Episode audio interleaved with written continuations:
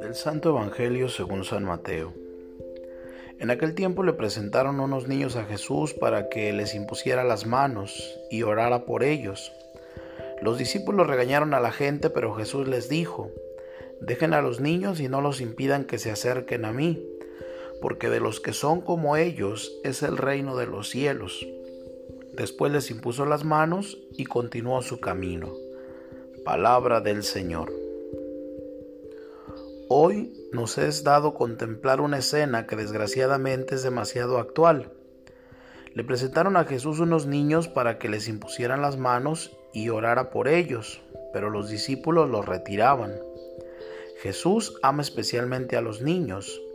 Nosotros, con los pobres razonamientos típicos de gente mayor, les impedimos acercarse a Jesús y al Padre.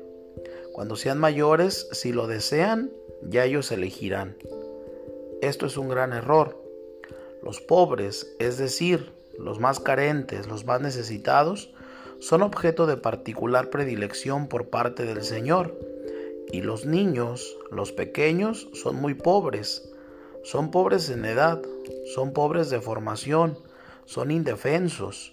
Por esto la Iglesia, Madre nuestra, dispone que los padres lleven pronto a sus hijos a bautizar, para que el Espíritu Santo ponga morada en sus almas y entren en contacto con la comunidad creyente. Así lo indica tanto el Catecismo de la Iglesia como el Código de Derecho Canónico, ordenamientos de máximo rango de la Iglesia, que como toda comunidad debe tener sus ordenamientos. Pero no, cuando sean mayores. Es absurda esta manera de proceder, y si no preguntémonos, ¿qué comerá este niño? Lo que le ponga su madre, sin esperar a que el niño especifique qué es lo que prefiere. ¿Qué idioma hablará este niño? El que le hablen sus padres.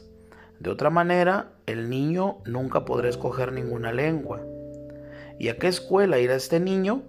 A la que sus padres lo lleven, sin esperar que el chico defienda los estudios que prefiere. ¿Qué comió Jesús? Aquello que le puso su madre María. ¿Qué lenguaje habló Jesús?